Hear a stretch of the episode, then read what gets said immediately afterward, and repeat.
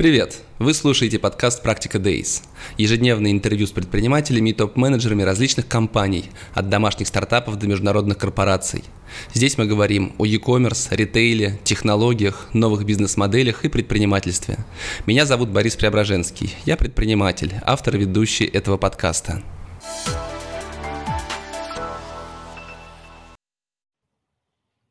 Всем привет! Это «ПрактикаDays» – ежедневные прямые эфиры о ритейле, e-коме, технологиях и предпринимательстве. Я автор и ведущий проекта Борис Преображенский, и сегодня у меня в гостях Дмитрий Спиридонов, сооснователь и генеральный директор платежного сервиса CloudPayments, советник заместителя председателя правления Тинькофф. Во как серьезно! Благодарим за поддержку партнеров проекта: агентство Digital Marketing Media Nation, Inventive ecommerce, оператора, предоставляющего полный комплекс e-commerce услуг для международных брендов, Perfluence, продажи через блогеров по модели CPA, Checkbox, доставка в день заказа от 90 минут или в часовые интервалы по фиксированной цене, Aplaut, увеличение продаж в e-commerce через пользовательский контент, и Sellematics, платформа мониторинга и аналитики на Wildberries, Ozon, Яндекс.Маркет и около 15 других маркетплейсов и крупных интернет-магазинов. Ну что, Дим, привет, доброе утро, как у тебя настроение? Да, Боря, здравствуй, да, все как бы хорошо, в средней паршивости, как обычно. Ну, а почему средняя паршивость? Рано встал?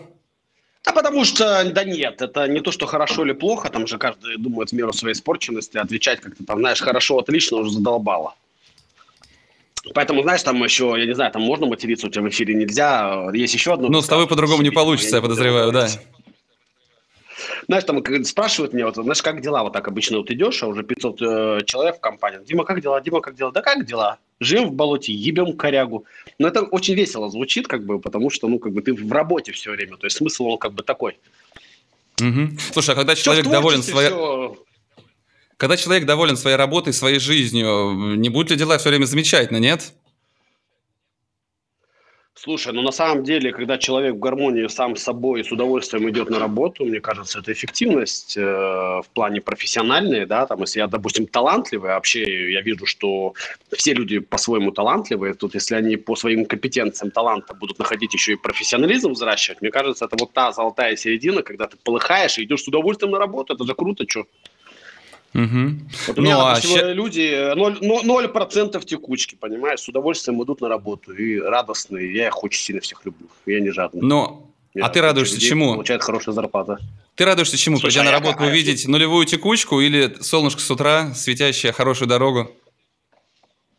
Нет, я бегу, ну давай так разделять, да, там есть две жизни, две семьи. Есть моя личная семья, да, там и жизнь, а есть вторая семья, это вот рабочая жизнь. Если говорить... про солнышко там и так далее, конечно, я там каждое утро встаю и, конечно, ему радуюсь, а потом дальше бегу сюда, чтобы посмотреть на людей, что они тут придумали, какие они радостные прибегут и скажут им: а, блин, смотри, что мы запустили, Дима, это же охрененская тема, смотри, какая дорожная карта. Я там: вау, вы меня уже перерастаете, скоро подсидят меня, наверное, все уже. Я скоро буду как Цезарь, знаешь, с 21 ножевым ранением, короче, меня выкинут отсюда. Ну, просто талантливые все уже перерастают, а мы стареем. Ну, мы не стареем, мы выдерживаемся, становимся только лучше, но все-таки ты называешь свою работу семьей. Это нетипично, наверное, для предпринимателей. Многие стараются, наоборот, дистанцироваться от этого. Почему? Потому что, когда я начинал как бы бизнес, я вообще с детства, наверное, как вот что-то строишь, что-то вот, знаешь, нестандартно мыслишь, всю жизнь какую-то испытываешь в плане как бы стресс, когда не научился еще работать с этой энергией внешним миром, то...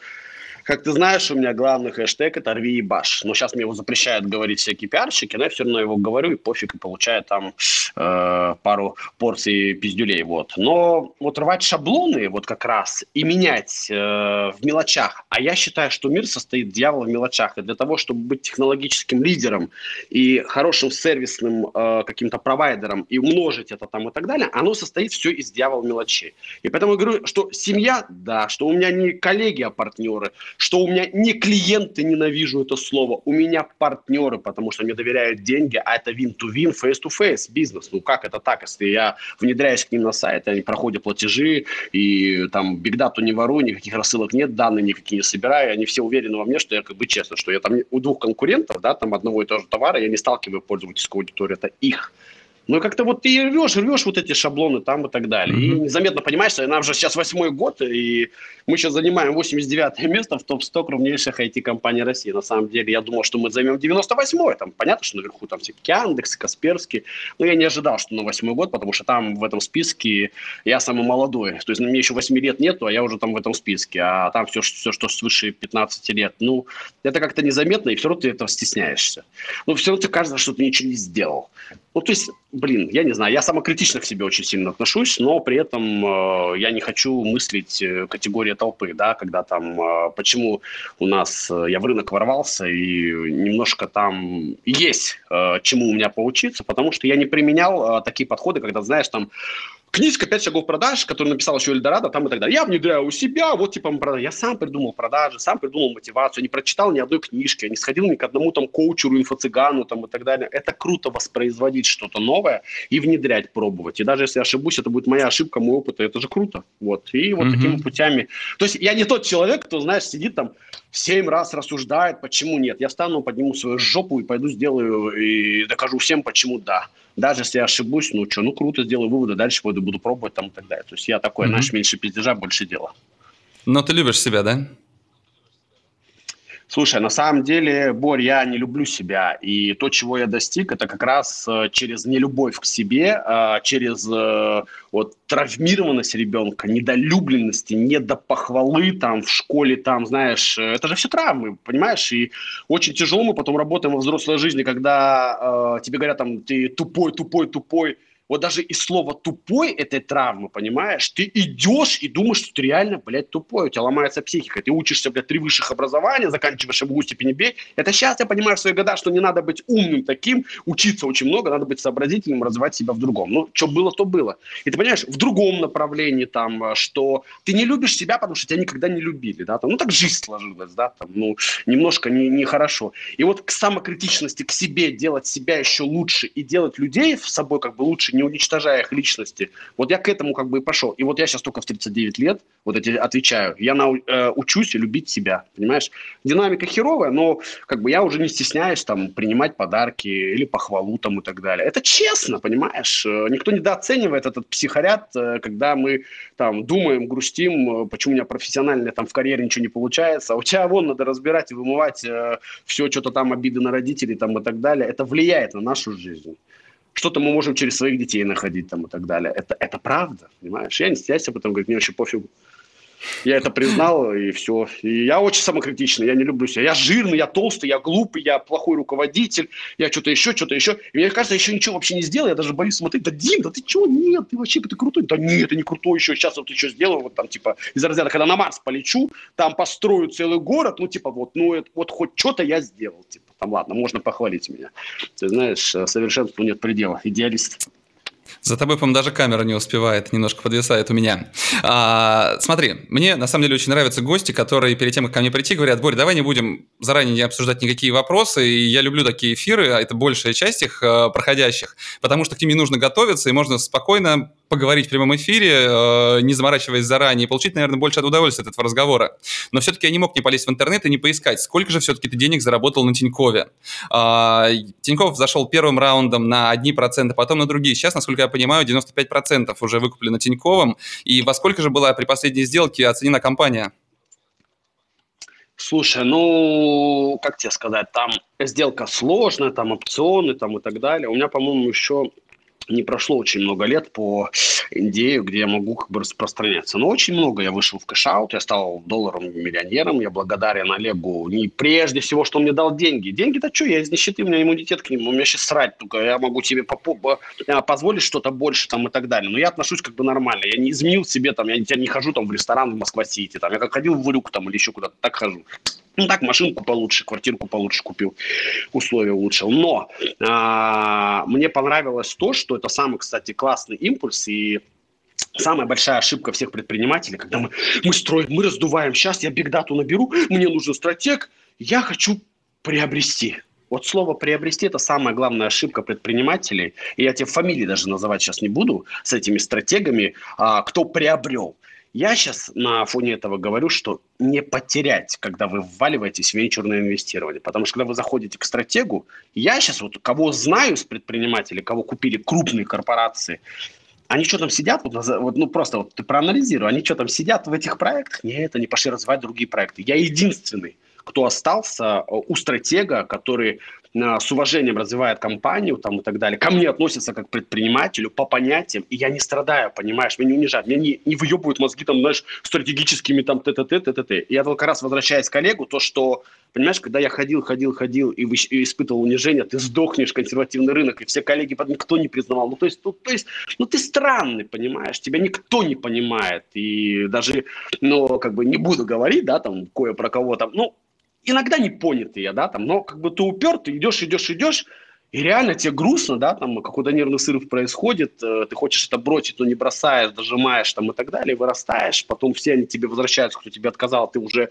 сверхприбыль зарабатываешь там и так далее. И ты знаешь, так расслабляешься, наверное, это судьба, будем развивать так компанию. И когда спинка открывает дверь Олег, да, там резко приезжает навстречу, и так далее, и начинает не то, что там, знаешь, вот это сверху, привет, классный офис, там, привет, поздоровался с сотрудниками, там, слушай, Димка, какой ты молодец, там, бла-бла-бла, я вот смотрю, даже вот офис, это вот как, это, сейчас же ни денег, ни хера, там, ты что, проституция занималась, знаешь, шути там, т-т-т, и он совершенно очевидно говорит, что ты молодец, и почему он пидорасит всех предпринимателей? Он пидорасит только тех, кто теоретики. То есть те, кто приходят, там 7 раз говорят, да на тебе 10%, дай мне 100 миллионов. Ты что, охуел? Положи всю свою жизнь, квартиру, почки, жопу, глаз там и так далее. И докажи мне, что ты предприниматель. Ты можешь положить? Почему ты моими деньгами хочешь перекрыть? То есть ты сидишь там, ты ничего не кладешь. А я же всю жизнь положил. У меня такие долги. У меня ничего вообще не было. Ты понимаешь, там в какой-то момент даже денег на еду, Боря, тебе отвечаю. И ты знаешь, ты даже не знаешь, как работать с этой энергией, когда приходит предприниматель, которого ты одного из единственного уважаешь, потому что он настоящий, он тоже не понят иногда, да, там, с его там предыдущими блогерами там и так далее.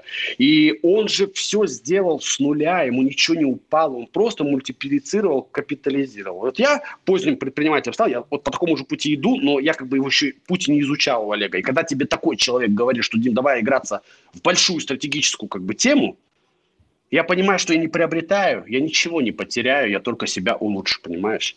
И вот это вот круто, когда ты зашел, и мне все предрекали. Это был, по-моему, 17-18 год. Ой, да тебя уничтожат, заебут документами там, и так далее, тебя выкинут, нахуй, компанию заберут, по Тинькофф расправят. Это, 19-й, 20-й, 21-й, и 22-й будут говорить, и 23-й, ты понимаешь? А я счастлив. Дима, подожди, Дима. Работать с этой гостями, я счастлив. Это же круто. Дима, подожди, ты предприниматель. Какова доля твоя сейчас в CloudPayments? 5%. И эта доля 5%, она сейчас при нашей капитализации уже стоит в 4,5 раза больше, чем я продал 33 или там 37% в кэше. Mm-hmm. А сколько стоило тогда? На самом деле это очень... есть там какие-то официальные циферки, там вот, я их не комментирую, но, очень много было. Все хорошо, можно не работать.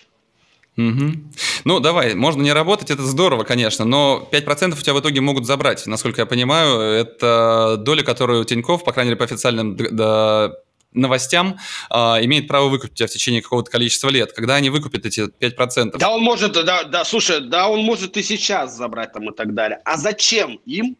Зачем группе компаний Тинькофф выкупать у меня эти 5%? Потому что он является моим мотиватором, понимаешь? Я предприниматель, я кофаундер, я собственник этой компании, акционер там и так далее. Зачем меня отпускать из моей экосистемы с моим, мозгом? Да? Там, если где, грубо говоря, не дай бог, я обнулюсь из этой экосистемы, выйдут, там, понимаешь, там очередь выстроится, там, даже в роли ментора меня как бы забирать. Естественно, что работать как бы в партнерстве со мной, это, как бы, это выгодно. Я пока что еще не перегорел, я еще не обнулился там и так далее. Зачем меня отпускать, понимаешь? И вот так мотивируют, да, вот так Олег. Придет руководитель в Тинькофф, якер. Новый какой-нибудь, и скажет, что Дмитрий так матерится, рви ебаш, и вообще он такой периодически неуправляемый, не слушает пиарщиков, надо нам его поменять.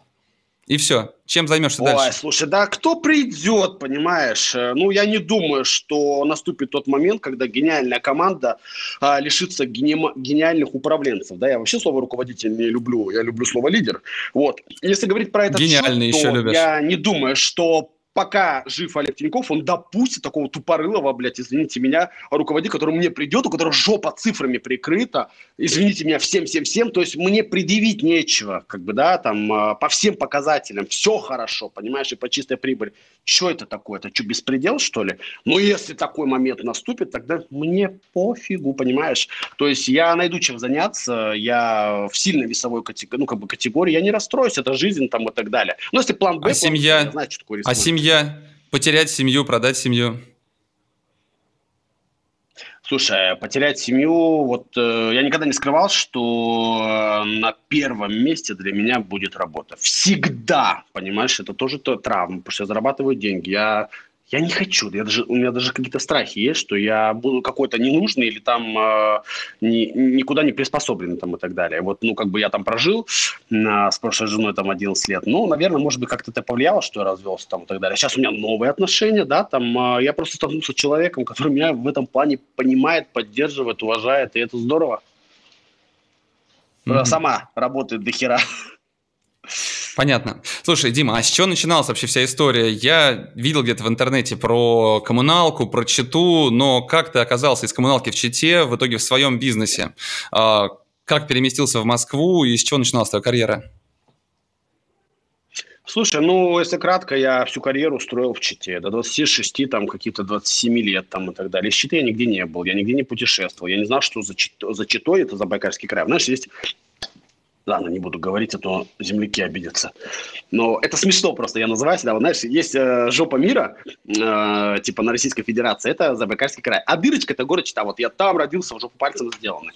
Ну, отучился, вырастил, там, карьеру построил от продавца до коммерческого директора. Управлял гипермаркетом, электроникой и бытовой техникой, последнее место работы. Потом поехал в командировку. Ну, типа меня отправили там на стажировку в Италию. Партнер-поставщик предложил.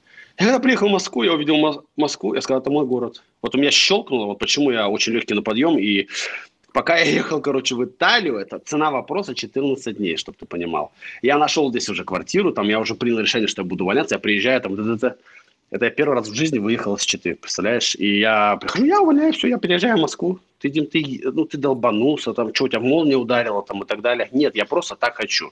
Естественно, что там, когда я приехал, во-первых, все накопленные деньги я потерял, скажем так, а не проебал. Вот. Ну, можно и так называть, да. Там часть, конечно, вложил в МГУ, поступил учебу, хотя бы себя платил. А остальное все, короче, под ноль, потому что город огней, а я там провинциальный парень. Позвонишь ты, кого моя болташ, альбалеш или хвораш. Такой, знаешь, такой провинциальный с говором сибиряк, который приехал. Естественно, тут потыкался, помыкался, устроился с коммерческого директора менеджером, вот это принципиально, в поставщика, потому что я хотел изнутри у подчиненного, ну, как бы в этой экосистеме знать менталитет Москвы, как там управляется эта вся энергия, как наебывают руководитель, там и так далее, после чего я, ну, как бы стал стремиться. А потом что-то пошло не так, с одной работы мне кинули зарплату, вторая обанкротилась, я пришел что там у меня, 10-й год, да, декабрь, и на этот, как его, с 10 на 11 просто ни с чем, пустой, вообще безо всего, без денег, с долгами, с бутылкой водки и литр икры. Мне мама отправила красное, и все, и жрать ничего нету. Я, наверное, не такой талантливый, ну, как бы, пиздец, думаю, все, кранты мне. Ну и вот, и потом, короче, у меня на курсе училась, я не помню, Инна, вот, юристка, она говорит, нам в РБК-мане требуется руководитель там и так далее, продаж, вот я отпахал в РБК 3 года, вот.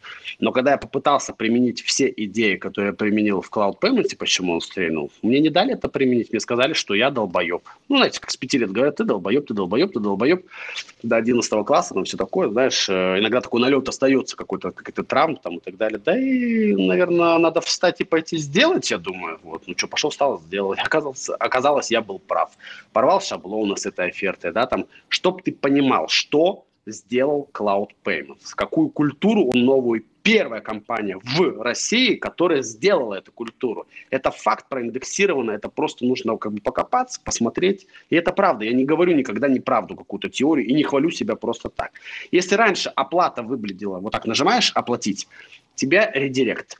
То есть ты, предприниматель, на свой интернет-магазин, короче, привел эту пользовательскую аудиторию там, и так далее, она у тебя платит, у тебя уводят. Дальше, знаешь, что там творили? Вот ты, короче, продаешь сапоги, а у тебя конкурент сапоги тоже продает, но он договорился с этим платежным шлюзом, назовем его так, я не буду имена называть, да, что он, конкурент, размещает 30% баннер на этой платежной странице, а ты этого ни хера не видишь, да? И что, у тебя будет оплата? Нет, не будет, он туда пойдет и его купит. Так у тебя пиздили пользовательскую аудиторию. Но потом, все мы знаем, да, кто разбирается в диджитале там и так далее, построение вот этой всей херни, что чем больше шагов, тем меньше конверсия, ну там вот, ну короче, вот непонятно, там еще внесите свой банк эмитента, сотовый телефон, собирали данные, потом спамили, ну какое-то уродство было полное. Я сказал, что будет виджет, никуда не редирект, ни хера ничего не будет, минимум полей, ничего не собираем, ничего не нужно там и так далее. Знаешь, что сказали коллеги все по цеху? Дима, ты настолько долбоеб, что доверяешь всегда вот этому платежному шлюзу крупных банков там и платежных систем, которые с имени. Кому вы нахуй нужны? А я сказал, слушай, блядь, если я иду в интернет-магазин Wildberries, блядь, да я хоть голубем, блядь, вставленной купюркой вот такой скрученной в жопу ему деньгами отправлю, я буду спрашивать с Wildberries, а не с платежной системы этого голубя, понимаешь? И я разбил и этот шаблон. И в итоге я победил, смертью слезали, все внедрили виджет. Дальше. Вторая вещь гениальная, которую сказал, нахера собирать кучу учредительных документов и ебать мозги предпринимателям, да? Ну, то есть нотариально, там, ДТД, все, проверка трехсторонний договор, будет электронная оферта, акцепт. Мы же iPhone акцептуем, когда там что-то там обновление, там и так далее. Почему здесь нельзя сделать? Опять, Дима, ты долбоеб, не отработан арбитражник, когда у тебя этого не пойдет. Пошло 99% подключений у меня по оферте электронной. Если раньше вот такие талмуты API – это виджет, и вот оферта – это вот такой геморрой у предпринимателей, и 1,5 месяца подключения я добился 5-30 минут и победил как бы всех. Вот в этом плане. Меня начали пиздить эту оферту, у меня даже зафиксировано, да, рост Евробанк спиздил, а меня же как называют все? Я типа, то есть если я, ну, обвиняю в том, что, ну, как бы это не по понятиям, как бы это неправильно, как бы улицы взращены, ну, то, блядь, ну, если ты берешь, скажи, спроси разрешение, или, блядь, взял, принеси подарок там и так далее. Просто Евробанк взял, тебе оферту разместил, а это зафиксировано, проиндексировано. Это. Я же все фиксировал на всякий случай. Потом скажешь, что я, типа стартапер вырос там до таких высот там и так далее. И, типа, все, потому что я слизал. Нихуя, у меня все слизывали. И они разместили оферту, я говорю, вот там, да. Они говорят, ты опять истеричка, ты долбоеб, ты достал. Я говорю, хорошо, вот вам скрин соответствия 98%. И вот здесь вот на своем сайте CloudPayments уберите, пожалуйста, это проиндексируется там и все такое. Это так все мило, понимаешь, рушить вот эти шаблоны и идти наперед. И, понимаешь, я никого никогда не слушаю вот в этом плане. И вот таких вот вещей, которые я сейчас вот рассказал, их множество, понимаешь. Вот просто ты рушишь шаблон, что не надо. Вот в мое время, да, там, какой я совок, там, СССР, советский пионер, там, да, Орленок Ильича, что чтобы мне зарабатывать больше, мне нужно карьеру в Чите вот такую, ну, там, экономист, ведущий экономист, начальник там, и так далее, заместитель директора. А я разбил шаблон, что у меня любой сотрудник компании может зарабатывать больше, чем любой топ-менеджер. Это же круто. У меня топ-14 селзов получает свыше 1 миллиона бонусы. Ну, там, 1 700 000, там, и, по-моему, мешающие, там, 1 500 000, там, И я хочу, чтобы все получали большие деньги в этой компании. Меня даже иногда ругают, что, типа, там, ты же все дивиденды убиваешь. Я говорю, а мне что, вот, солить эти деньги, что ли, или что? Или вот, допустим, взять Олега, да, там, ну, что, миллиарды. Заболел этим раком, слава тебе, Господи, что по здоровью все хорошо. И что ты туда потащишь? Ну, не надо мне этих денег много. Но я хочу, чтобы рядом со мной мои партнеры получили вот этот эффект вау, заработали эти деньги от своих талантов. Вот это круто, вот это предназначение, понимаешь? И вот таких примеров, вот, разрыва шаблона, у меня их куча, понимаешь? Угу. Слушай, ты Red Bull пьешь, а как же здоровое питание? Все-таки уже возраст у нас, ты сам говоришь, что мы стареем. Да, слушай, мне 63 года, что мне теперь уже? Что бояться-то уже? Я просто хороший косметический хирург. Угу. А, скажи... Помирать так с песней, как говорится. А, Дим, а начиналось все-таки CloudPayments с чего? С кем ты вместе организовывал компанию и откуда, в конце концов, были деньги на создание? Слушай, мы познакомились в РБК-мане с Костей Ян, это гениальный тоже стартапер, разработчик там и так далее, наш экономист, он программист, вот, встретились, давай свое, но мы сначала хотели какой-то, знаешь, там, карманный процессинг, работает у менеджерами, и пусть будет дополнительный заработок. Потом мы встретились с Сашей Айвазовой, это ангел, типа, вы что, ебнулись, вы такие идеи придумали, там, играйтесь в широкую. И на $500 000 на первые пассивные инвестиции за 27%, по-моему, процентов или 31, я уже не помню, мы создали ядро, деньги закончились, занимали кредиты там, и вот развили до таких высот вот эту компанию. Как-то так. Но занимали кредиты, то есть инвестиций изначально не хватило? Ну да, мы думали, что мы сейчас пойдем, поднимем араунд, нас все поверят там. Но я понял, что в мое время мне немножко не повезло. 2014 год, мы же попали в пике, немножко кризис. Это когда Пробизнесбанк раздавали лицензию, Лайфсреда ушла, все венчуры перестали инвестировать. И не инвестировали года два. Это факт, это можно проследить. Вообще ни в кого не инвестировали. Они ушли все из России, понимаешь, там и так далее. И мы попали в это пике. И потом, когда мы ходили на все вот эти известные, а я во все фонды ходил. Не буду их сейчас называть, как бы, да, там обиды у меня нету, я все это пережил там и так далее. Но когда там... люди сидели и оценивали тебя как предпринимателя, какой-то гребаный линейный персонал. Это что такое? Приложи, блядь. Я иду к тебе на беседу, иди нахуй, блядь, прочитай. Ты почему не прочитал, что я за компания? Ну, то есть, понимаешь, они просто создают видимость какого-то показателя активности. Нихуя у нас венчура в 2014 году, как бы его то ни было. Это правда, это мнимость, это унижение было всех предпринимателей, которые горели своей как бы мечтой, и их немножко вот, ну, обижали, что ли. Да ладно, у меня психика из Читы, да, там, что такой стержень, да, с моими всеми непростой судьбой, там, я могу выдержать. А другой-то, он расстроится, опечалится, у него ничего не будет получаться. И все. И мы, короче, скатились в жопу тоже, там, знаешь, это розовые очки-то снялись там и так далее. Там, знаешь, все равно же смотришь, там, ой, Маскарад продали в то время, там, или WhatsApp, там, или еще что-то. Ну, сейчас и мы тоже, таких талантливых, как мы, знаешь, сколько, и все. И пошли, и нам удалось как-то вывести компанию в операционный ноль. А мы в 2014 году же создали ее в апреле 2013-го, вот, а в 2015 уже в октябре вывели в операционный ноль, и у нас уже пошел галопирующий темп. То есть мы стали уже сверхприбыльными, грубо говоря, и нам уже деньги уже были не нужны. Угу. А брать себе на борт какого-то акционера, сидеть, работать и капитализировать его дурку, нахера мне это надо? Ну, смысл. То есть надо приобретать и компетенции, связи, партнера какого-то, который может тебя усилить, там, чему-то научить. Дим, ты говорил об огромных долгах. Это именно в тот момент они были? Сколько денег был должен?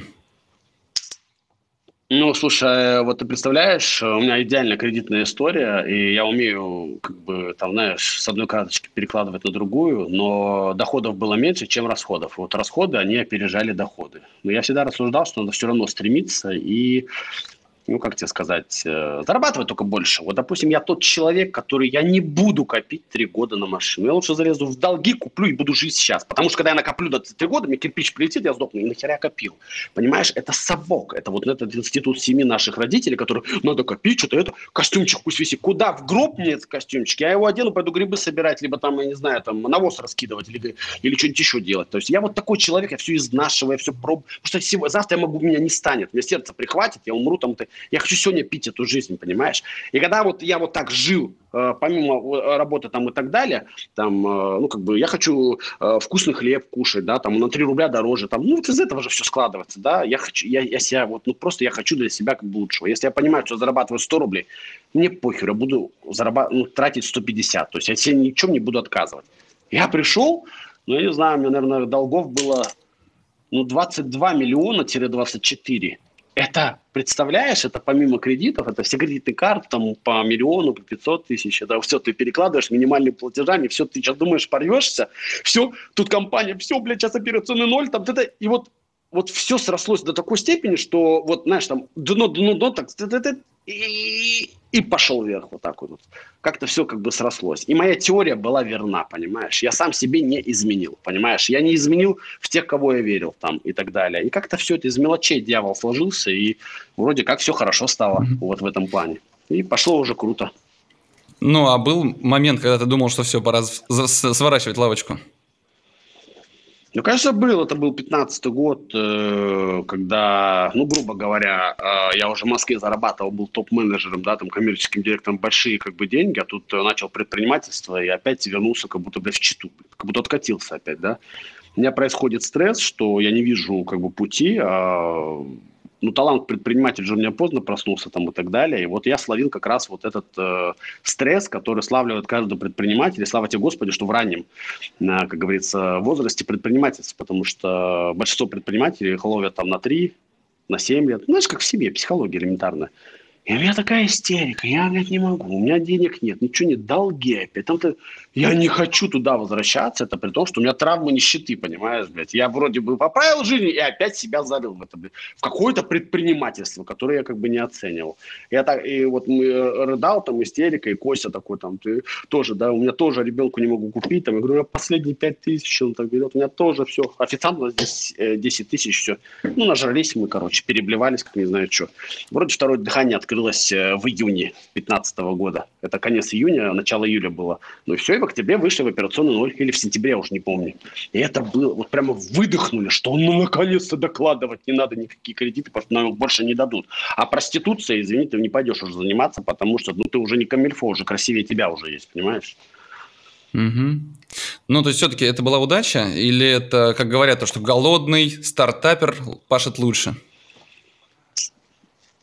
Ты знаешь, я вот при таких подходах, когда говорят там, блядь, удача, неудача, понимаешь, давай начнем с того, что это человек, это если он полыхает внутри каким-то огнем, светлячком там и так далее, в первую очередь это вот упертость, рви и баш, вера в себя, вера в проект, все равно я, блядь, это сделаю, хоть в каком-то виде. На втором месте стоит удача, если ты соблюдаешь и не гневишь судьбу, все. То есть на первом месте удача – это когда я беру билетик и выигрываю там, как 2 недели назад, Дим, 400 тысяч. Там, это 100, Дим, вот у меня билетик, я выиграл сегодня 100 рублей. Вчера заходил на почту, надо было забрать посылку одну. Мне так умоляли, купите билетики. Я купил 4 штуки, выиграл суммарно 200 рублей. Представляешь, вот это удача, я считаю. Вот, ну просто размер удачи бывает разный. Да. Ну, я согласен, но, допустим, вот у меня, это, знаешь, как какой-то в виде прихода. Вот я захожу, что-то там покупаю, и просто косо вот так билетик торчал. Заверните его, бросил там. Я даже не понял, а мне просто прозвонили. Вы выиграли, да ладно, где? Я думаю, я его выкинул в мусорку уже там и так далее. Ну, как-то вот, когда ты живешь праведной жизнью, да, там вот на меня смотрят как на долбоеба, да, когда ты там говоришь, что я не наступаю на муравьев, там, и не ломаю веточку, я там не ударил ни одного животного, ни одного человека. Как-то вот добротой какой-то, знаешь, там, то есть мультиплицируешь. Ты добрый? Ёб твою мать. Я очень добрый. Я даже чересчур добрый, чересчур прощающий, и даже где-то это вредит. Конечно, я вспыльчивый, но я очень быстро остываю, но у меня искренней злости никогда никому нету, потому что зачем мне эту карму портить? Мне нравится, как мне везет, что меня окружают люди, не мудаки, что у меня там кружка из рук не падает, трубы не прорывают там, и так далее. Вот это мелочи. Если это задуматься, да, когда ты там идешь и запинаешься мизинчиком и ломаешь об стул там или еще чего-то, это значит, что-то не так с кармой, понимаешь? А если посмотреть на других людей, которые не болеют, вот этого ничего не делают, как-то улыбаются там и так далее. А почему у одних так, а у одних так? Вот я верю вот в эту энергию, что все возвращается троекратно в дьяволе мелочах, понимаешь? Поэтому не надо грешить, и тогда не будет вот таких негативных последствий. Но это, на мой взгляд, это мой мозг, моя жизнь. А ты думаешь, сотрудники, которые приходят на работу в CloudPayments и приходили, когда у тебя вот этот ревьебаш на флаге появилась, они думали, что о своем боссе, который ходит материться, что он добрый, хороший человек, который всех прощает, ну, слегка вспыльчивый, или думали, что босс-то немножко странный, ненормальный, давайте лучше не пойдем сюда работать, нет? Слушай, ну давай разберем насчет материться. Во-первых, я не матерюсь. Я использую мат как связующий. Я думаю, что все зрители, да, согласны. Мы Вторую мировую войну выиграли со словом «ебаш», когда нас не понимали там и так далее. И знаешь, я скажу правду, да, я культурный человек, я могу себя культурно вести, но есть вещи страшные какие-то и негативные, которые ты кроме как пиздец не назовешь. И это правда, понимаешь? И я не как сапожник матерюсь, я матерюсь красиво, лаконично, как связующая сказуемая, понимаешь? И Раневская гениальна, да? Лучше быть хорошим, настоящим человеком, ругаться матом, чем быть тихой, воспитанной тварью. Ну, и как показывает практика, у меня там в Фейсбуке было 2 хейтера, интеллигенты, москвичи, которые меня просто вот унижали. Твоя мама чуть ли там вот плохая, там тебя воспитала, ты как быдло, то ли метафте, вы едете в Москву, там т.т.т. Через 4 года они развелись. Они как на друг друга, какими матами, я так не матерюсь вообще, там я просто даже все записывал, такие какие-то словосочетания там и так далее. Чуть ли там пиздоблядское мудоебище, я такого даже не знал, блядь, даже в чите, понимаешь? И насколько вот это вот в тихом оводе черти водятся. И я же не унижая достоинства, чьи-то чувства задеваю. Я просто лаконично перехожу вот, от этого. Потому что, не знаю. Конечно, я стараюсь быть культурным и не материться. Потому что, сейчас общество такое, идет больше культуре финансовой грамотности и культуре потребления. Поэтому, как ты заметил, мат у меня практически весь улетучился из Фейсбука и из Инстаграма. Очень редко проскакивает там и так далее. Если видно, что у тебя пиарщики работают. Дим, у тебя одна сплошная фотосессия, красивая фоточка, умные мысли, проработанный контентный план. Это совершенно явно уже пытаются управлять твоим потоком возможного мата для того, чтобы картинка была красивая, да? Боря, есть маленький нюанс. Я себе не изменил, и то, что ты видишь вот эту трансформацию, либо модификацию моей личности, вот эти все инстаграмы и фейсбуки, это моя голова. Просто механика стала такая, что я надиктовываю, то, что вот это без матов, вот эти мысли там и так далее, это просто моя трансформация, я же расту, умнею, я работаю над собой там и так далее. То есть мне это не создают. Понимаешь, фотосессию, создают там для интервью там и так далее. Но все это настоящее, все это я. И единственное, почему на сообщения подключены у меня пиарщики там и так далее, потому что они сотнями уже сыпятся с какими-то вопросами там и так далее. Я чисто физически не могу уделить всем внимание там и так далее. Вот это надо отрабатывать. Но контент весь создаю я. Просто немножко поменялось. И я когда создаю что-то еще и так далее без матов, он тоже без матов пишется. И я когда настаиваю на рви и баш или что-то говно написать через звездочку и так далее, они берут, пишут. И без ошибок, потому что у меня хороша русская языка. Это еще один такой триггер, когда меня все чморят. И значит, меня чморили полжизни за то, что я с ошибками пишу, а сейчас все меня чморят. Где посты все с ошибками? Надоели твои все вылизанные посты. Господи, понимаешь, и так ты мил не будешь, понимаешь. Но мне нравится вот эта трансформация, потому что я вижу, что люди читают, и даже те, кто, скажем так, знаешь, как ты говоришь, предприниматель нравится, но иногда у тебя подача такая стрессовая, не очень комфортная и так далее. И люди возвращаются, говорят: Димка, ты растешь, ты молодец, ты. Возвращаются и читают дальше. Это приятно, это круто, это вот так надо развиваться. Угу. Скажи, все-таки, возвращаясь назад, ты говорил о том, что вы прошли огромное количество фондов, а как вам пришел Тинькофф? Вы сами искали опять партнера, стратега, инвестора, кому бы продаться, или это было решение именно с той стороны обратиться к вам?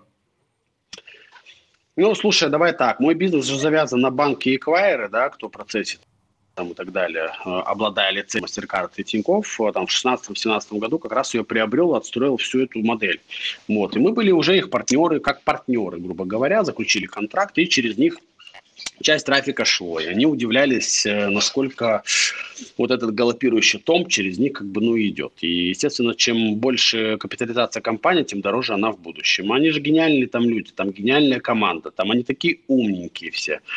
Сережа Хромов, Толя Макешин, Паша Власов, они все понимали с Олегом, с Оливером, что, пойдемте и так далее. И они когда увидели на факте, то есть, понимаешь, это не какая-то теория, что мы как-то рассуждали, где, на презентации, давай, забирай, давай нам 100 миллионов на развитие. Они увидели факт уже, что положена вся жизнь, и что мы были правы, что гипотезы все сработали, что... пройдя через все отрицание на все какие-то продуктовые вещи, мы получили технологическое лидерство, и мы очень вкусные. И я не знаю, я воспринимаю это так, что признали силу. А они любят силу. И всех сильных людей они в то время забирали себе в команду. Потому что там гениальная сильная команда в Тинькове. И все, и совершенно пошли работать. Мне работать до сих пор в комфорте. Мне никто не говорит, что делать. Понимаешь, я руководил этой компанией и так далее. Более того, мне сказали, возьми какие-то конвейерные сбыты или процессы, или методологии примени в банке. Почему я стал советником и управляю неким участком и людьми, и помогаю уже внутри банка своей экспертизы отстраивать так, как это хорошо работает, в том числе применяя что-то, видя в банке, применяя в клауде. Знаешь, такая полужопица, на двух стульях сижу, но пока вывожу, мне это интересно, меня это мотивирует, и вот так круто. Но вот так пришли по-настоящему, то, что увидели цифры, жопа прикрыта цифрами, я не пиздобол, я настоящий. Немножко уставший, конечно, или разочаровавшийся в венчурном рынке и так далее, но когда ты там сделал все, и только сейчас такой же, наверное, этого волшебства не существует. Жизнь такая уникальная вещь, она на тебе там, и ты настолько обсираешься от этого оргазма, что Олег Тиньков, и разговаривает, там. А потом, когда приглашаешь его на день рождения, он к тебе приходит в Рюк на Семеновской, на своем Rolls-Royce, сидишь, бухаешь, тебя поздравляет. Наверное, это дорогого стоит, понимаешь, для провинциального сибиряка там и так далее. Ты ценишь эти вещи, понимаешь, и уважаешь, и благодаришь, и принимаешь, понимаешь. И мне хочется точно так же теперь с каждым годом делать все больше и больше хороших вещей, понимаешь. Угу. Все-таки звучит все это здорово. Пришел Олег Тиньков, сказал: Дима, ты классный, вот тебе денег, поехали дальше вместе.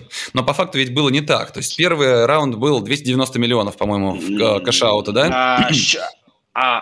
Вообще, с чего все взяли, что в первую сделку там какие-то там деньги были?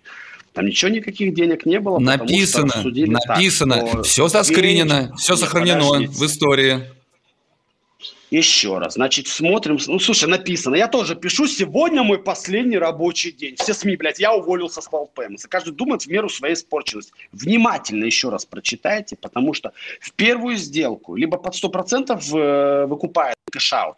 А второе, допустим, про что ты сейчас это говоришь, это была первая сделка, где копейки дали, в кэш-аут, а все остальное залили на компанию, и 100%, грубо говоря, суммы, она намного больше была, 95% залили на компанию, на развитие, 5%, отдали, мы по машине купили с Костей, А дальше у тебя есть год-два показатели, и так далее, где ты их выполняешь, капитализацию добываешь, и так далее. И уже выходишь в личный кэш-аут, понимаешь, уже на вторые акции, потому что первая сделка была 55%, потом ее довели до 90%, а потом Костик ушел в другой проект развивать свой, а у него выкупили 5%. То есть это так выглядит, понимаешь, что не все сразу. Все-таки все такие, сейчас это, а я взял деньги, у меня крышу сорвало, я ушел из этого проекта.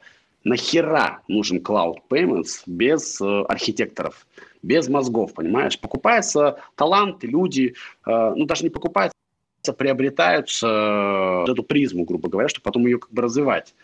И мне кажется, у меня хорошо получается с этим.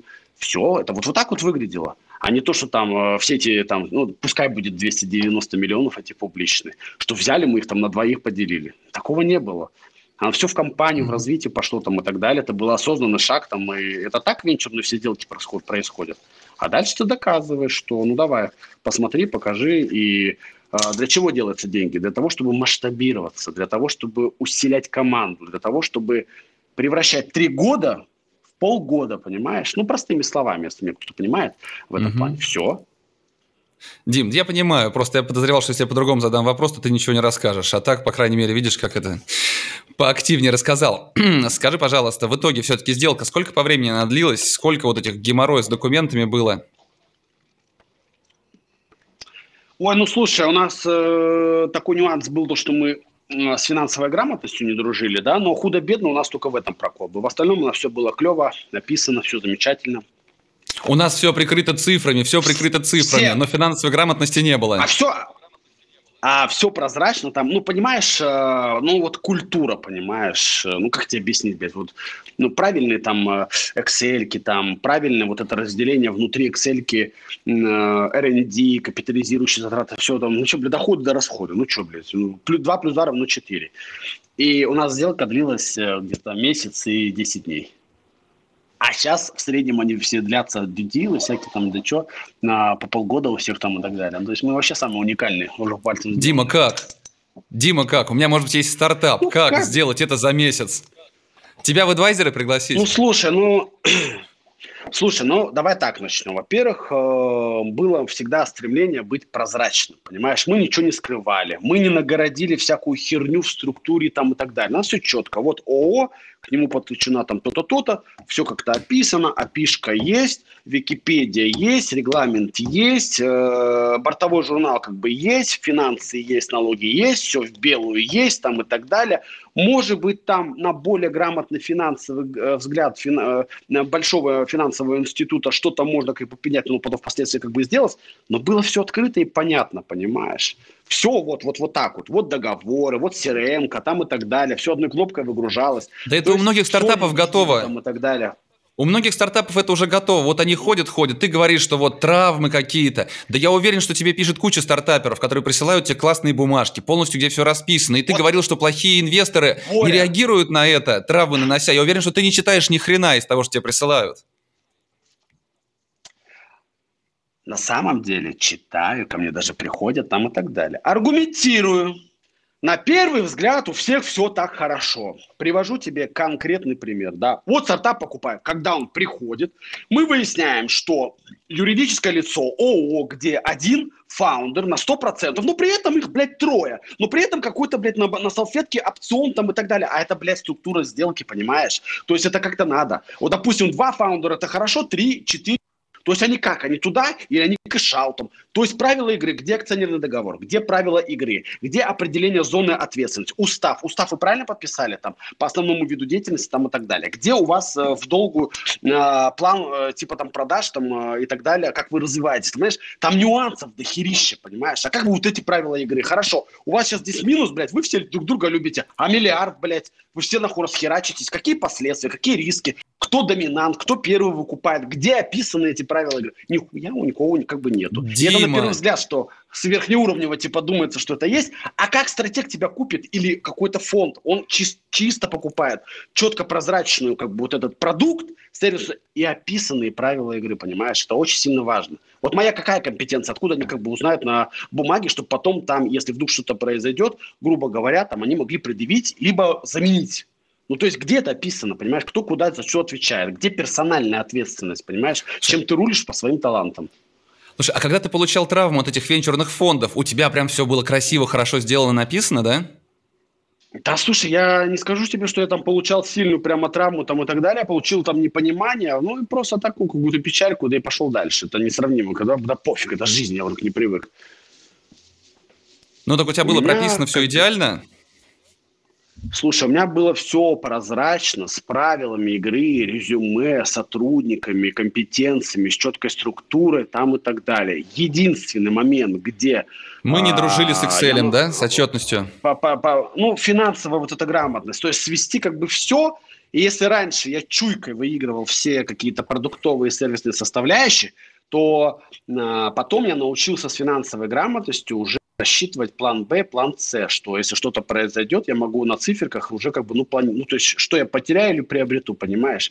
То есть, чисто дополнительно, то есть, это не такой ущерб. Просто там поменял местами, разделил и больше там, допустим, фарша налил. Не в то-то ли, а расшифруй, а это почему, а здесь рост, а здесь, а это что, и так далее, а это почему.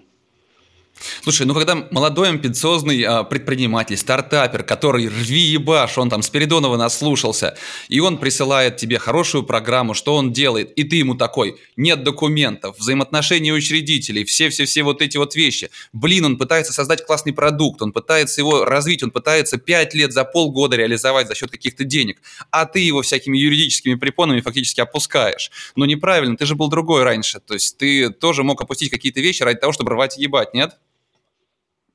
Понимаешь, нужно видеть будущее. И на самом деле здесь мы не говорим про какую-то некую бюрократию, и чистоблюдство, служебные записки, чтобы все было четко. Это делается для того, чтобы предприниматель, когда столкнется с масштабированием, резким ростом, и идея его гениальна и так далее, чтобы ему пиздец не пришел, и он смог это сконтролировать. Потому что давай приведу тебе четкий пример, чтобы у тебя шарики за ролики встали, да? Мультишип. Яндекс налили трафиком, помнишь, да, мультишип? И где он, этот мультишип? Ёбнулось все, не справились, понимаешь? Не были готовы. Это как раз тот смысл, о котором я говорю. Я не говорю про бюрократию и так далее. Я говорю про порядок плана А и Б, С, план развития, где при галопирующем темпе, росте и так далее, чтобы у тебя хватило мощностей. Вот сегодня у тебя 100 лидов обрабатывает 2 человека. А сейчас у тебя резко 1000 лидов. И все, ты зарылся. Где у тебя было развитие на описанный план Б, план С и так далее? Что можно разделять, диверсифицировать и так далее. Это все нюансы, понимаешь? И все предприниматели об этом спотыкаются. Живя, что это, так все просто. Да не просто, ни хера, с этими налогами и так далее.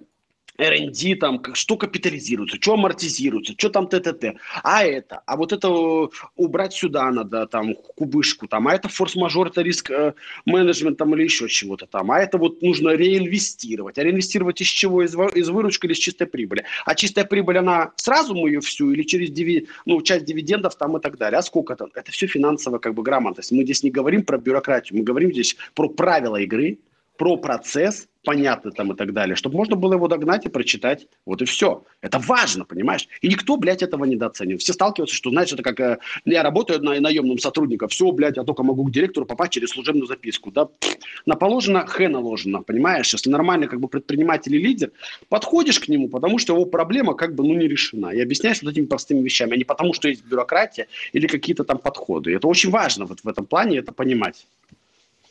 Угу. Да, сейчас отвечу на вопросы. Эфир, да, сохранится. На сайте практикадейс.ру есть все ссылки на все платформы, где будет храниться эфир. Его можно будет слушать и в аудиоподкасте, и, наверное, в качестве статьи почитать.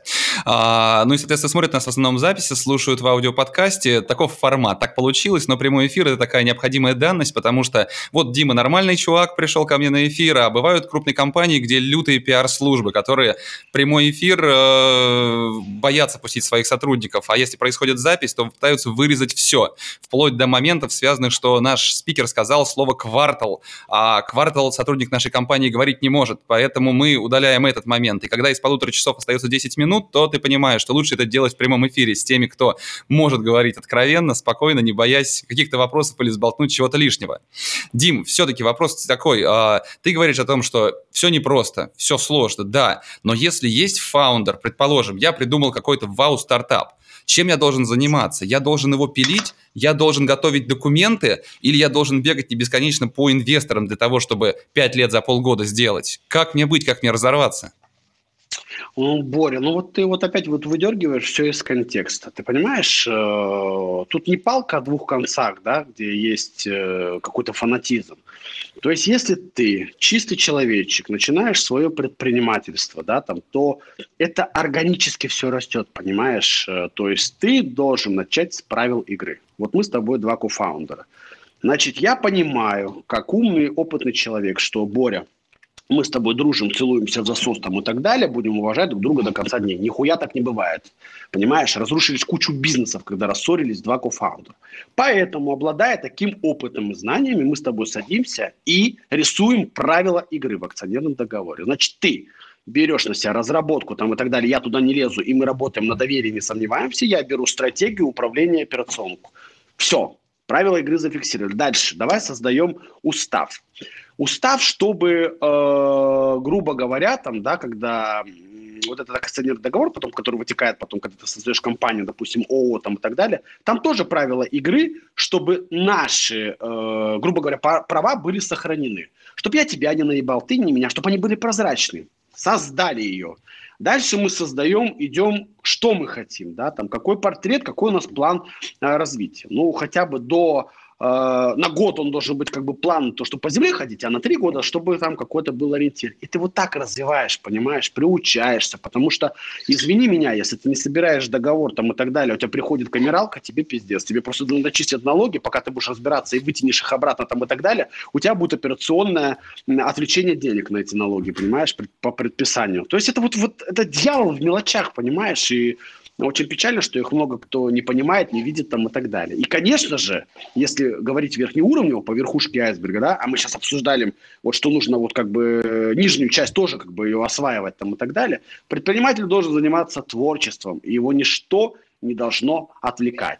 А его никогда не будет ничто отвлекать, когда он строил, а теперь он вперед, возвращается и исправляет вот эти все дыры, что-то там это, начинает отвлекаться. А когда ты органически правильно заводишь какие-то бизнес-процессы, сами процессы, правила игры, подкрепляешь это какими-то идеологией, ДНК, законом, у тебя все органически развивается, все всем понятно, понимаешь? А когда беспорядок, то как ты будешь масштабироваться? Ну, будешь какой-то там, я не знаю, рога и копыта семейной компании, понимаешь? Ты до корпорации не вырастешь вот без этих тезисов, понимаешь? То есть, ну, кто на что учился, кто на что стремится там и так далее. Знаешь, можно и в Word вести там дебет с кредитом и платить налоги, потом заполнять вручную, чуть ли не ручкой в налоговой какую-то декларацию. То есть ты хочешь сказать, что если мы сегодня с тобой, например, вечером соберемся обсудить какой-нибудь совместный проект, то сначала мы с тобой сядем и распишем все эти бумаги, все это подготовим, зарегистрируем юрлицо, а потом: «Дим, о чем мы будем с тобой делать? Ну, давай подумаем. Ты видел такие истории?» Я не встречал. Обычно что-то получается, как у вас с Костей в начале, да? То есть решили что-то такое вот сделать. Что-то получается. А с чего ты взял, что мы пойдем что-то регистрировать? Нет идеи, регистрировать ничего не надо, понимаешь? Это когда есть идея, и мы понимаем, что с тобой, что какой-то проект, он вырастает в большую как бы тему там и так далее, это второй шаг. То, что ты сейчас проговорил, мы начинаем делать. А без этого нахера это что делать? Это пустая работа, лень двигатель прогресса. Нахера что-то идти и выдумывать. Это же вдохновение, понимаешь? Просто так оно ничего не рождается. Сейчас другое потребление информации. Не получится тогда, что вот сейчас сели и придумали. Это должно прийти как-то вот изнутри там и так далее. Какая-то идея, какой-то подход, что-то новое, ноу-хау. Вечный двигатель. Мы придумали вечный двигатель сделать. И что, бежим регистрировать документы? Я просто о том говорю, Дим, что ты говоришь все совершенно правильно, но по факту происходит как? Что придумали идею, стали что-то делать, выкраивая какую-то денежку самостоятельно в нерабочее время, вот что-то создают, а потом этот маховик раскручивается, и ты отвлечься от работы над продуктом, от работы с клиентами или партнерами, как ты говоришь. Ты уже физически не можешь для того, чтобы сконцентрироваться на каких-то документах. Ты вообще даже не задумываешься о том, что какие-то инвестиции могут быть или что-то еще произойдет потом с компанией, ты просто рвешь для того, чтобы он рос, и все. А тут приходит умный какой-нибудь Дмитрий Спиридонов и говорит: «О, ребят, у вас тут акционерное соглашение не подписано какое-нибудь, в уставном не прописано, и у вас в Орде там отчетность вся, это неправильно, блин, а ты горел идеей». Как Боря, вот это, понимаешь? У меня такое ощущение, когда ты работаешь в бюрократическом Сбербанке. Вот этими категориями ты мыслишь. Я говорю о том, что нужны всегда начальные правила игры, которые будут резиновые. И ты не будешь отвлекаться на них, потому что ты завел все правильно. И органический рост цифр, проблемы, люди в компании, они под эти правила, они растягиваются, у тебя все работает, у тебя ничего не рушится, понимаешь? Для всех все понятно. А когда вот рост, вот если ты почитаешь, сколько в России погибло компаний из галопирующего роста, они с ним не справились, он их убил. А потом, когда люди другие, талантливые, в виде меня, блядь, вот эти правила, как вот по моей методологии это сделали, я их победил, понимаешь? Вот я про это говорю, потому что не петух в жопу клюнет, да, там и пошли как бы решать, а должно закрыто. Вот просто пример, давай. Мы наняли с тобой технического директора, блядь, он писал ПО там и так далее. Как ты думаешь, бортовой журнал по ПО, версия 2.0, версия 2.1, там ТТТ, описание, что внедряем, автотесты, должно быть. То есть по твоим рассуждениям, ой, блядь, мы с тобой талантливы, давай, все у нас разрывает, а у нас сначала нахуй все валится. Увольняется технический директор, второй приходит, а я как разберусь вам, блядь, в говнокоде. А у нас нет вот этого правила игры, и это данность, это нормально, это правильно, это... Ну, понимаешь, каждый приходит, кодит, блядь, по-своему. Где, блядь, описание этого программного кода? Как он разберется? Ты разбираешься в нем? Нет. Что мы делаем? Мы тормозим, мы, блядь, обнуляем, он пишет заново, ноль, что-то это, говно на палочке получает. Да? Пока мы с тобой еблись вот с этой херней, блядь, уже потом другие такие же, как мы с тобой, версия 2.0, пришли, их у нас вынесли с рынка. А идейные вдохновители и идея крутая была у нас. Но так как мы тупорылые с тобой и правильно все не завели там и так далее, мы проиграли, понимаешь? И вот в этом как бы оно заключается. То есть как ты можешь объяснить, что там в программе? Мы что с тобой, разработчики, да? А разработчики, они как раз так... Ага, вот это они так это внедряют. Все понятно, отсюда логика, все. И мы получаем, извините, блядь, не бага, а какие-то тесты, блядь, а нормальные автотесты, которые как бы срабатывают. Потому что есть описание системы, архитектура, ядро. Все понятно и лаконично. Ты когда-нибудь можешь собрать какой-нибудь шкаф из Икеи без инструкции, блядь, да? Хер-то там, блядь. Вот ты рассуждаешь, давайте вот так, это же нам нужно продать там и так далее. Только у тебя либо, знаешь, там есть один шкафчик, который в военное время собирался либо в гроб, либо в шкафчик. То есть мы нацелены на мебельный рынок, мы бы с тобой собирали гроб. И в этот же гроб бы, блядь, сложили своим бизнесом. Там, так далее, без инструкции, понимаешь? Я вот про это говорю, что как бы тут не выдергивать из контекста надо, что какая-то бюрократия, а правильно, с умом подходить, ну, как-то вот, не знаю, рационально, что ли. Угу. Слушай, ты говорил о том, что тебе очень много пишут. Тебе часто обращаются стартаперы, да? Ой, слушай, меня просят все стать ментором, сенсеем там, и так далее, и коучить людей. Даже предприниматели, у которых все хорошо. Даже деньги предлагают. За 4 часа 1 400 000 в неделю, представляешь? Обалдеть, я чувствую, сейчас я разорюсь. Подожди, 1 400 000 в месяц за 4 часа в неделю. Вот такая фигня. А мне даже стыдно, но мы же дружим. Просто приходи, чай попьем, я тебе все подскажу. Спасибо.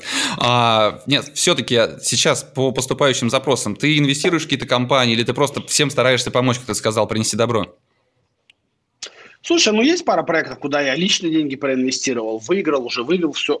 Ну и как бы я готов инвестировать. И даже Тинькофф во что-то проинвестировал, где мы поучаствовали в дюдиле там и так далее. Но, к сожалению, у нас очень много информации, где молодые люди пытаются смотреть на чужую жопу, делать фокус на деньгах и проживать чужую жизнь и успех. И это самая главная ошибка в талантливых людях, которые, блядь, пытаются стать там... Блядь, ты не Олег Тиньков. У тебя другая, ну, как бы это твоя уникальная жизнь. Ты можешь просто посмотреть без зависти, безо всего, и не проживать этот скрипт, понимаешь?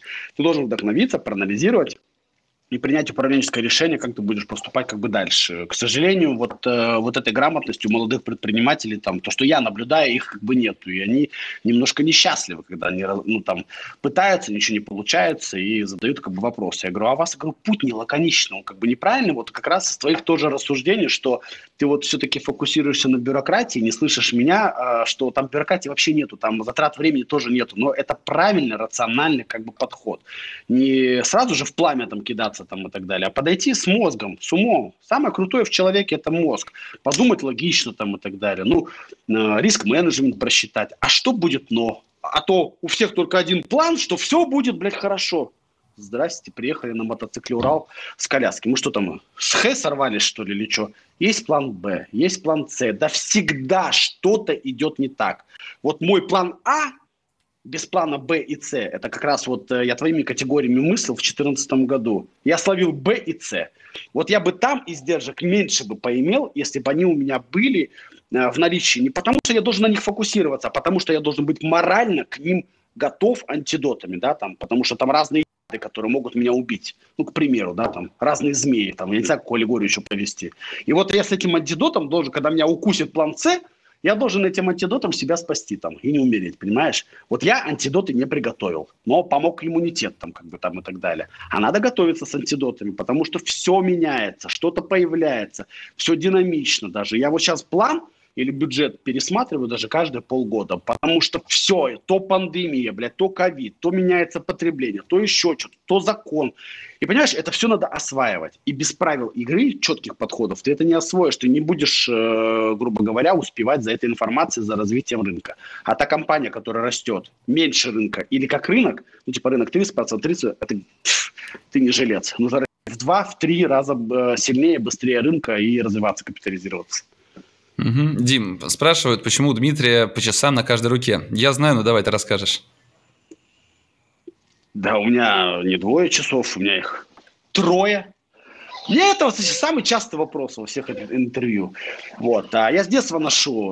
И у меня были одни классические, механические, а другие электронные. А так как у меня биполярка, мне хотелось и то, и я не мог определиться. Вот поэтому ношу, грубо говоря, с детства, с 14 лет, 2 часов. Одни механические, другие уже. Ну, вот это Apple. Ну, там работа, пульс, спорт там, и так далее. А это типа красивый там, убло там и так далее. А так и ношу. Мне нравится, что. Меня ничего не смущает. Угу. У меня сын любит очень носить разные носки и научился, что на вопрос, а почему у тебя разные носки, он спрашивает, а почему у тебя одинаковые, да? Вот в том-то и дело, у тебя гениальный сын, понимаешь, и я тебе вот серьезно говорю, ты меня еще вспомнишь, он у тебя будет бесконечно талантливый, потому что в этом отличие от какого-то клише социума. Я хочу отличаться. И почему ты, задавая вопрос, считаешь, что это норма, и триггеришь меня, что... Тебе интересно, почему это типа там не норма с намеком. И это круто, что он уже мыслит такими категориями. Я ношу разные носки с пальчиками там, и так далее. На меня все так смотрят, там, Дим, ну как-то, ну... А я хочу, мне нравится. Мне, блин, мне комфортно. Мне здорово. Угу. Дим, ты пересмотрел очень много разных проектов. Ты общался и с фондами, и с банком общаешься. И тебе очень многие пишут, а каков все-таки профиль, я не знаю, правильного предпринимателя, правильного стартапера и каким должен быть его проект для того, чтобы ты заинтересовался или решил, что это действительно очень перспективное направление? Слушай, ну... Наверное, тупой ответ будет. Ну, вопрос я тоже не айс, наверное. я же вижу, допустим, уже со своим опытом там, и так далее, обладая там, психологией людей насквозь, да, там, прочитать человека по мимике, по поведенческой какой-то, блядь, модели, там, по глазам, там, по тембру голоса и как он подбирает существительные, прилагательные, как он рассказывает о своем проекте, ты видишь, что у него глаза, блядь, не горят, он сам и не верит, он просто хочет, блядь, денег. Он не хочет сиять, полыхать, оставить след в истории. Он не лидер, он еще что-то. Категория тупого, не сформировавшегося мозга рассуждения. Тупого в кавычки. Это без субъектива, без доминанства, без самоутверждения на их костях, я говорю, не оскорбляя никого. Но тупой подход, к сожалению, не продуманный. И, к сожалению, 99% нет ничего, нет эффекта вау. И где у меня здесь ёкнет что-то? Вот у меня где здесь ёкало, да, там, но в свое время я не мог участвовать в этих проектах, у меня денег не было там и так далее. Мы просто с этими предпринимателями стали друзьями. Потому что у них гениальные мозги. Вот это интересно. А так, потом я уже смотрю на продукт, потом я уже посмотрю там и так далее. То есть роль предпринимателя, она самая основная, понимаешь. А взять... построить на пустом месте, наебать всех там и так далее. Если что-то не получится, я пошел дальше работать там и так далее. И что? Кому это сейчас нахер нужно? И сейчас все уже умнее стали. Никто не будет отчуждать от себя денег. Ну, то есть предприниматель должен прислать тебе фотографию в разных носках и с 4 часами на руках, например. Да при чем здесь это? Ты уже вот опять выдергиваешь из контекста. Каждый человек, я считаю, он личность, он талантливый. У каждого свои, назовем это так, заебы. Понимаешь, это же не поэтому читается, понимаешь, что может быть какое-то самовыражение там и так далее. Но у тебя же есть понимание, когда ты, общаясь с предпринимателем, находишь какие-то... Ну, я не знаю, блядь, это как слушать музыку, понимаешь? У тебя мурашки либо идут, либо не идут. Либо тебе нравится, либо не нравится, понимаешь? Либо у тебя срабатывает эмоция, либо не срабатывает. Пусть ты применяешь на себя, ты вот веришь, но если веры нет, ну, блядь, ну, что дальше диалог-то продолжать? Ну, я такой, я же не доллар, чтобы нравиться. Мое мнение такое, мой мир такой. Я не верю вот в это, и все, точка, ну, как-то так. Угу. Ну, так как надо обратиться к Дмитрию Спиридонову, чтобы он стал ментором, адвайзером или инвестором в проекте? Что такого сделать? Да. Какое короткое предложение, да? Да никак ты не сделаешь это, понимаешь? Всей аудитории я сам принимаю решение, кого я хочу выбирать и менторить. Это первое. А второе, сутки 24 часа. И в первую очередь это моя команда. Все мои ключевые люди, кого я буду менторить. А это же тяжело. Ты работаешь с утра и работаешь там до 9, все выходные. Во-первых, потому что не потому, что ты ничего не делегировал, не успеваешь, а потому что тебе нравится, потому что ты хочешь опередить время, попасть в будущее там, и так далее. Тебя штырит от этого. И это круто, когда делаются люди очень сильными. Поэтому очень редко, когда там... системно я там типа у кого-то ментор. Так импульсно, есть настроение, с кем-то могу позволить созвониться по зуму, что-то подсказать, и люди восхищаются, а потом возвращаются, как я публикую в сторисах, да, там, Димка, у меня все получилось. И ты понимаешь, ты обладаешь вот таким маленьким зернышком, да, который ты можешь просто так сказать, и, ну, для тебя это очевидно, ты уже прошел все эти грабли. А человек, применяя вот такой большой уже в его глазах, вот это зернышко, как большой бренный мир, у него все получается, он счастлив. И вот это счастье, вот эта удача, вот это признание, вот эта сила, это круто, когда люди работают над собой, применяя вот какие-то кейсы умные и учатся у других людей. Угу. А как ты выбираешь, с кем поговорить в Zoom, а с кем не поговорить? У меня просто проблемы есть насущные, мне очень много пишут посоветоваться про e-commerce, про ритейл, про какой-то диджитал, небольшие предприниматели.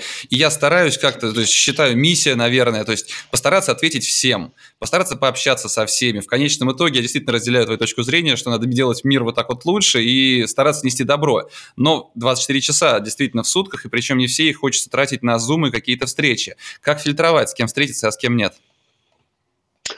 Вот тут как бы надо рассуждать, это, знаешь, это единица времени, это чуйка там и так далее, по крайней мере, это у меня так работает. Вот, допустим, сижу дома, да, там бюджет поговорил, там еще 9 часов, у меня хорошее настроение. Тут пишут тебе, да, там, ну так получилось, так я открыл, посмотрел Инстаграм, ну хочешь, говорю, созвонимся, у меня есть полчаса там и так далее. Люди, конечно, обсираются там от счастья там и так далее, получив доступ к телу и к моим мозгам, да, чему-то там научиться, к аналитику. У меня вот так это происходит, мне нужно вдохновение. Если у меня нет настроения, что я могу отдать, если у меня нет энергии какой-то, стремления там и так далее. Чему я могу научить или поменторить этого человечка? Зачем мне это надо? Поэтому должно быть настроение вот в этом плане. Ты говоришь про 9 часов вечера. А как сейчас выглядит твой рабочий день? Чем ты занимаешься? На что большую часть времени тратишь? да, что идеология, стратегия, вот больше, ну, как бы времени у меня полностью свободу у моих всех ключевых людей. Я только могу прикрывать тыл, то есть я анализирую риск-менеджмент, у меня это хороший скилл, у меня хорошие компетенции, где я оберегаю всех моих людей, чтобы они не наступили как бы на грабли. Ну, согласовываю что-то смотрю, что-то подсказываю, что-то комментирую, что-то корректирую там и так далее, высказываю свое мнение. И главное, моя компетенция, я делаю людей сильнее. Понимаешь, сильнее, увереннее, успешнее и счастливыми. Ну, давай твой рассмотрим типичный день. Ты проснулся, у тебя проблема, Ламбо или Бентли, да? То есть дальше ты поехал в офис. Ну, почему-то вот ты сразу начинаешь рассуждать такими ходами. Да не поехал я кофе, не хочу я ехать в офис. Я встаю, иду в свой кабинет в квартире, сажусь там, работаю. Ну, к примеру, и попиваю кофеек. А не хочу кофе, хочу пью Red Bull. А захочу, попью воды. А захочу, не знаю, разогреть суп. Но только я буду не разогревать, а жарить, понимаешь? А потом жарить суп, и он вкуснее, да, там. А почему нет, да, там? У меня всегда экспромт, понимаешь? Захочу, начну свой рабочий день в 12, для того, чтобы я был эффективным. И работаю до 12. Ну, то есть у меня всегда экспромт в этом плане. Я могу себе это позволить. Но получается так, что где-то в 9, в 10 я уже как бы в рабочем порядке, в процессе, в зумах, в согласованиях, в письмах, в встречах каких-то там, в обсуждениях там и так далее. Вот сейчас у меня всякие плановые вещи на 22 год, закрытие этого года, годовые бонусы надо думать, как всем выплачивать там и так далее, сколько мы заработали, анализировать, сколько мы хотим оставить, сколько мы хотим не оставить, там реинвестировать там и так далее, какие-то стратегии там и так далее. Ну, как-то так это выглядит. Но конкретных задач в календаре прописанных нету, что делаю то-то, делаю это, занимаюсь конкретно вот этими аспектами. Сделать сильнее людей – это основная, получается, задача, да? Ну, это идеология, это ДНК, ты понимаешь? Тут же все лаконично. Мой календарь, он выглядит то, что у меня это встреча. С техническим директором, с партнером, в банк съездить там и так далее. То есть вот так, чтобы у меня был цейтнот. А дальше в рамках этого часа, там, кто у меня записан там, и так далее, ты решаешь другие какие-то все как бы, задачи. То, что ты говоришь, это моя идеология, ДНК, которую я вшил в компанию. Да, некая такая конституция, где люди наш главный актив, где должна быть бытовая благодарность, где бухгалтер не имеет права обесценивать сейлза, или сейлз не имеет права обесценивать разработчика. Мы, как команда, все должны понимать. То есть не жить, что я зарабатываю, а разработчик ни хера типа там не делает. Или тестировщик не тестирует. Ты откуда, блядь, его знаешь, что он там ничего типа не делает? Ты изучал работу там и так далее.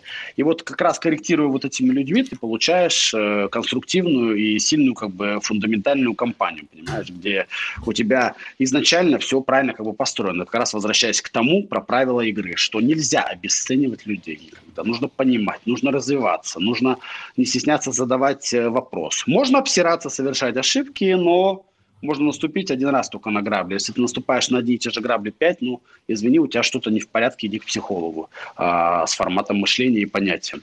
То есть нужно делать, как говорится, из этих, из своих ошибок какие-то выводы, да, там вот. Мне неинтересны машины, но интересно на них ездить. Ну, то есть я неинтересно в смысле разбираться в них, понимаешь? Я не имею никаких комплексов, да, там, приезжаю, там, о, Димочка приехал, мы его читаем, там, и так далее. И ты понимаешь, я задаю вопрос, и масло мне замените, там, у меня полбака осталось. Они такие, а как ты его определили, Дмитрий? Я говорю, он на спидометре. Дмитрий, это температурный датчик. И они начинают доминировать, что мы не победили, какой дурак, какой тупой. А я вот здесь ничего не испытал, мне это не интересно. Я просто закрыл себе белый пробел о том, что какой-то палочка из двигателя, это масло типа там этого.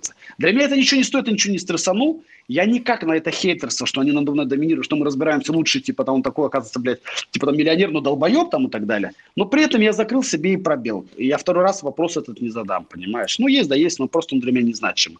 То есть я вот такими вот категориями всегда советую мыслить, понимаешь? Угу.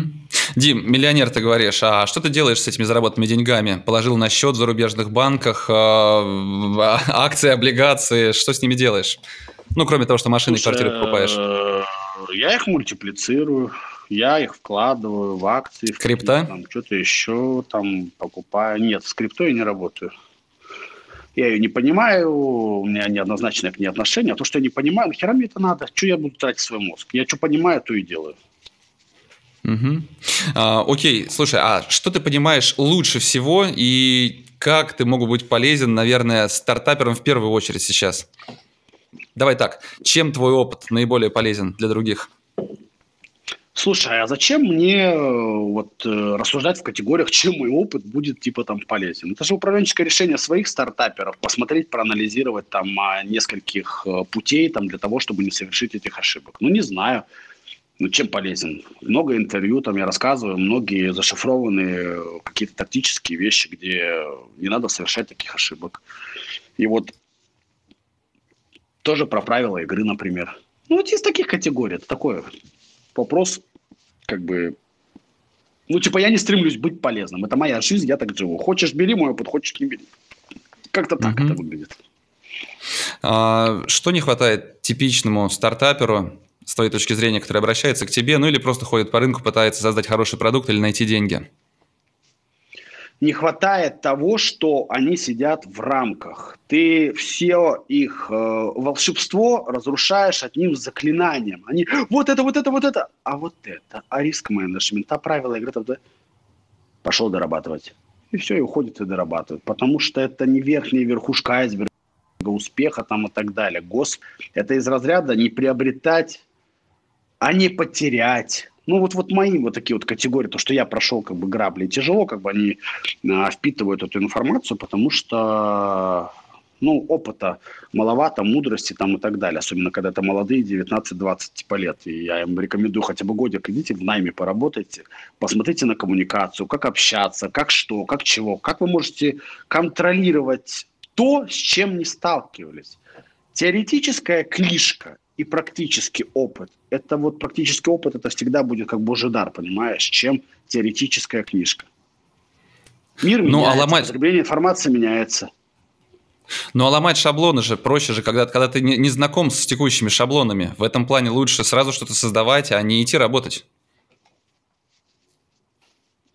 Слушай, я когда работал наемным сотрудником, то спокойненько сидел, относился к любой работе, как к своей работе. И ломал там шаблоны. И воспроизводил такие вещи, что сейчас со своими мозгами я бы лучше бы их запатентовал, бы уже давно бы стал бы каким-нибудь долларовым миллионером уже. Вот эти вещи и так далее с этими подходами. Как-то так это выглядит. Боря, у меня в 11:30 будет встреча. Окей, я от тебя отстану. Я тебя отстану, ага. Знаешь, мне на самом деле вот это ломать шаблоны, я это называю немножко по-другому. Я хакну систему. Считаю, что по большому счету задача предпринимателя – это хакнуть систему, найти вот этот путь. Знаешь, была совершенно банальнейшая вещь, сейчас я покажу. В каком-то фильме спрашивали, нарисовали две точки на листе бумаги и спросили, как кратчайшим состоянием сложись. Вот так вот соединить эти точки. И это удивительно, что очень многие пытаются построить какой-то бизнес, сделать какой-то проект, но не задумываются о том, что шаг от их продукта, от их проекта до какого-то гениального решения на самом деле очень короткий. Просто нужно из какого-то двухмерного пространства, может быть, выйти немножко и посмотреть по-другому. И в этом плане как раз вот менторы, такие люди, как ты, у кого получилось, кто вот этим helicopter view, как называют, да, обладают, они помогают взять и сложить этот лист бумаги. Поэтому это очень здорово то, что ты помогаешь людям, очень здорово, что делишься своим опытом, и что же, беги на свою встречу следующую, я уверен, что это действительно очень важное и поможет сделать кого-то сильнее и поможет кому-то сделать лучший проект. Так что, Дим, спасибо тебе большое, что нашел время присоединиться, тебе успехов, тебе спасибо. Ну что же, буду следить. Мне честно говорю, когда очень много лет назад ко мне пришел какой-то сейлс из CloudPayments для фор-офиса продать платежное решение, я узнал, что вот есть Cloud Payments, а потом увидел тебя с твоим рвиебаш, еще что-то, я подумал, боже мой, неужели приличные компании будут с этим непонятно чем работать? Какой рвиебаш, нам договор, красивую презентацию дайте. Это было уже давно, это было очень давно. И я думал, боже мой, как вот здесь что-то может получиться? И знаешь, я был совершенно неправ. То есть я не ожидал, что крупный бизнес будет с этой концепцией работать. Я понимаю, что на уровне Тинькова, да, уже, наверное, говорить такие вещи нельзя. Но с точки зрения того бизнеса, того момента, это было офигенно. И в этом плане я действительно восхищаюсь тем, как у тебя получается рвать шаблоны и что из этого получается. Поэтому что? Ну вот круто, вот круто же, да, что, оказывается, есть вторая сторона медали, ты меняешь как бы свой формат взгляда. Это же здорово. И если ты как бы вот об этом говоришь, значит, ты тоже растешь, и ты тоже умеешь это делать, понимаешь? понимаешь? Если мы будем каждый развивать такие таланты, то это будет очень круто, потому что не всегда непонятные вещи, они, там, грубо говоря, то, что в моей жизни этого не было, значит, этого не существует. То есть неправильно рассуждать такими категориями. Надо подождать, подумать, не знаю, время тоже там, грубо говоря, подсказывает чего-то там и так далее, расставляет жизнь все на свои места. Ну и то, что ты о чем говоришь, просто многие увидели, что, блядь, я настоящий такой, как есть, и да, там кто-то тяжело принял, кто-то сразу принял, но в целом, как бы, да, там то, о чем я говорю, это фундаментальные какие-то мудрые институт семьи вещи, которые... Но они не теория, то есть я никого не обманул. То есть все, что я говорил, это случилось, это правда. И то, что я презентовывал, это у меня было, а не то, что я тебе продал и пошел это быстренько пилить, как у нас это раньше было. Ты говоришь, где Дима? Сейчас, быстро, кодь, блядь, я уже продал там. Ну, то есть вот не так. И поэтому я показал другой подход к бизнесу с уважением, где win-to-win, face-to-face, и все заинтересованы в бизнесе и партнерстве. Угу. Ладно, Дим, спасибо тебе еще раз и отличного дня. Да, спасибо большое. Всем спасибо, кто видел там, смотрел. Пока.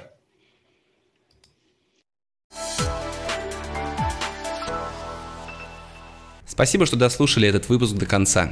Ставьте оценки, пишите комментарии, отмечайте нас в соцсетях. Так вы поможете новым слушателям узнать о подкасте. Более подробная информация о проекте и расписании эфиров на сайте PracticaDays.ru.